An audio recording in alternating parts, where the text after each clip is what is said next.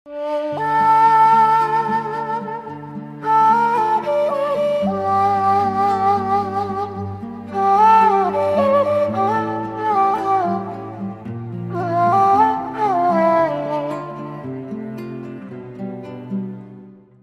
رسول الله عليه الصلاة والسلام الصحابة شافوه لما بيغلطوا بينشغل إزاي يرتقي بالنفس المخطئة دي.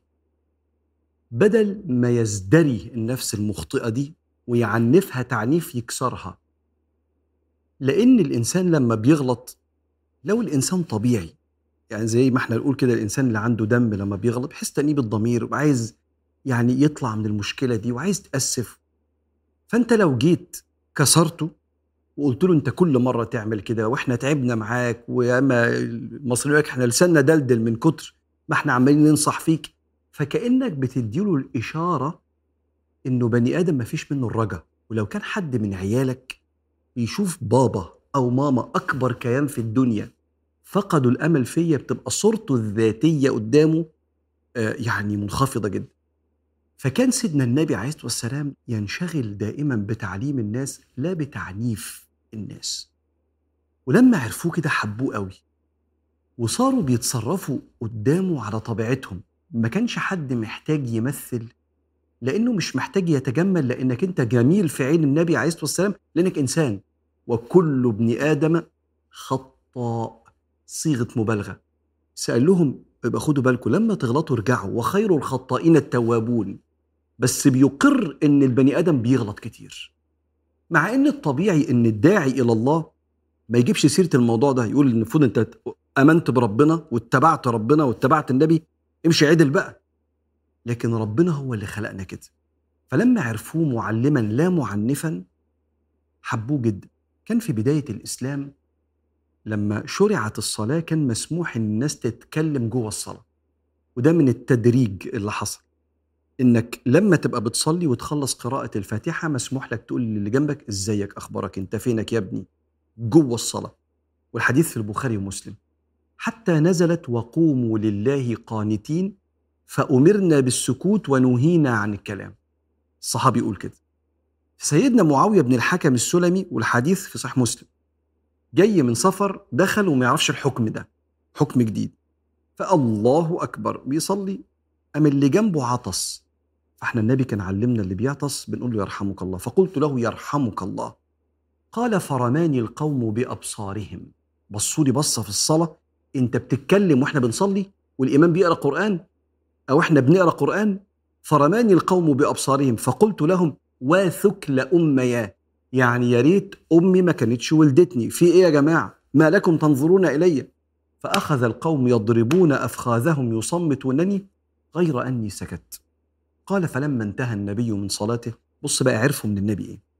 فلما انتهى النبي صلى الله عليه وسلم من صلاته فوالله ما رأيت معلما خيرا قط ولا أحسن منه.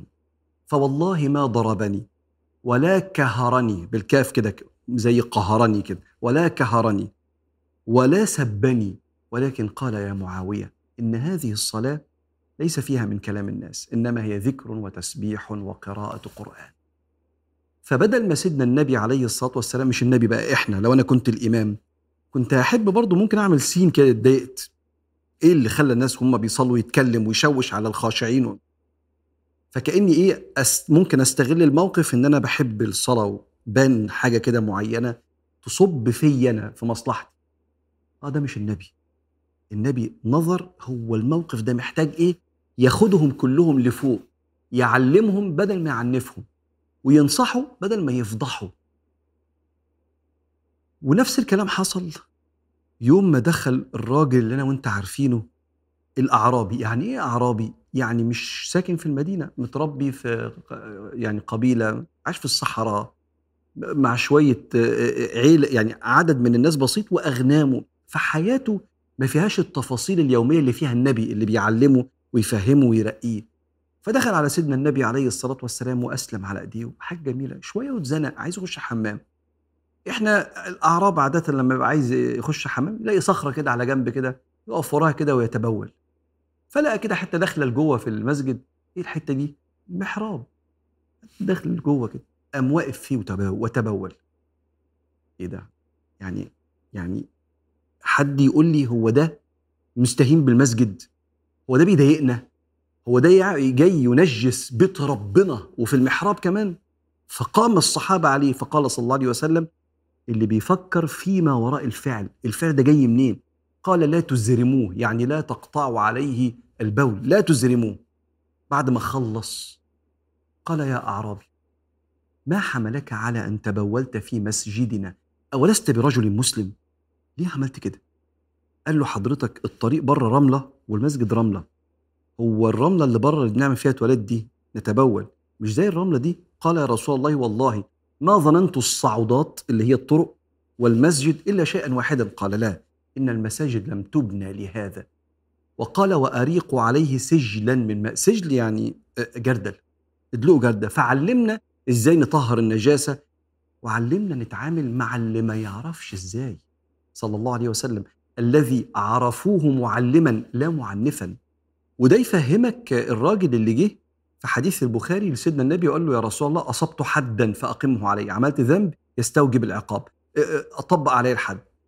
وهو بيقول كده سيدنا بلال أقام الصلاة والحديث في البخاري. فقال له طب نصلي وبعدين نتكلم.